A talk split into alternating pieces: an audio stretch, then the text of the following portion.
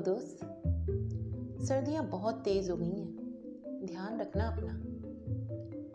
अभी जब मैं तुमसे बातें कर रही हूँ ना तो शाम के साढ़े चार बजे हैं और धूप को भी ठंड सी लग रही है। और सूरज चाचू भी जल्दी से घर जाकर रजाई में दुबकने की तैयारी में लग रहे हैं। वैसे सर्दी के भी अपने ही रंग ढंग हैं। सुबह बिस्तर में से निकलो तो ऐसे डराती हैं जैसे बचपन में माँ बोलती थी ना घर से बाहर ना निकलना। पापा पकड़ ले जाएगा।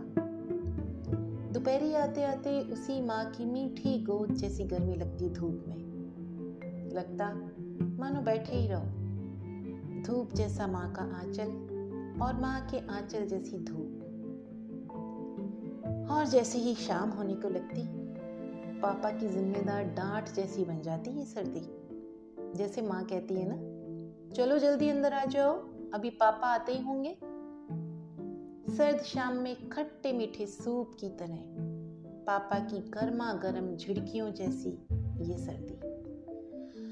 लोग कहते हैं पहाड़ों की सर्दियाँ सबसे खूबसूरत होती है, लेकिन मेरा मानना है कि सर्दियाँ खुद में इतनी खूबसूरत होती हैं कि वो पहाड़ जैसी नीरस चीज़ को भी सुंदर बना देती है। यकीन नहीं होता?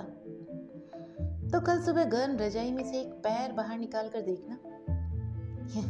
या बालकनी में रखे पानी से एक बार मुँह धोकर देखना। या कांपती हथेलियों को रगड़ कर देखना कि ठिठुरती सर्दियाँ हमारे अंदर कितनी गर्माहट भर जाती हैं। ऐसा ही है सर्दियों का मज़ा। बस इतना ध्यान रखना। बाहर के मौसम की ये सर्दी हमारे अंदर के मौसम को ठंडा ना करने पाए।